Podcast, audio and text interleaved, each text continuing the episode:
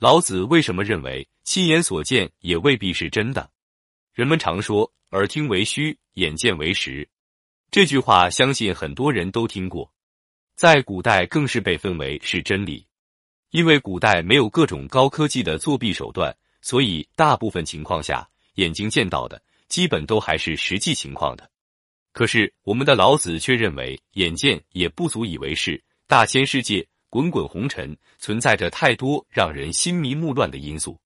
正如前文所说：“大成若缺，其用不弊；大盈若冲，其用不穷；大直若屈，大巧若拙，大辩若讷。”我们所见所闻的东西，并不像其表现出来的那么简单。很多事物往往在现象之下存在着不同的、多样的本质，而这些仅仅依赖人的视觉、听觉、感觉是很难得知的。其中的规律是视而不见、听而不闻、博而不得的。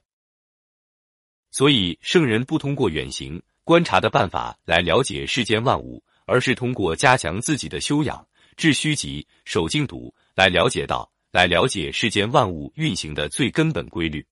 如陈谷英先生在《老子注释及凭借》中说：“老子认为，世界上一切事物都依循着某种规律运行着，掌握着这种规律或原则，当可洞察事物的真情实况。”他认为，心灵的深处是透明的。好像一面镜子，这种本明的智慧上面蒙着一层如灰尘般的情欲，情欲活动受到外界的诱发就会趋于频繁。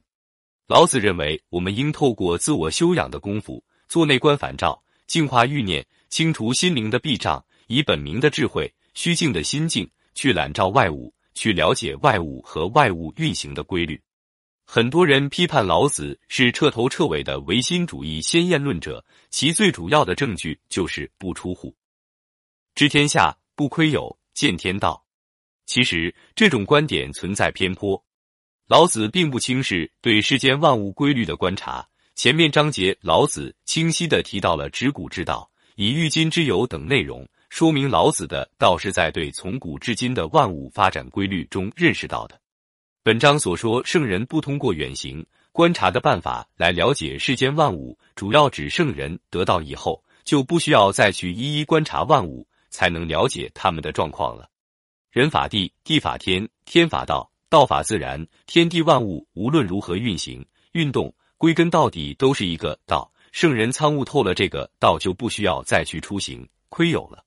孔子要求举一隅而以三隅反。子贡称赞颜回闻一而知时，古人要求见微而知著，说之机其神乎？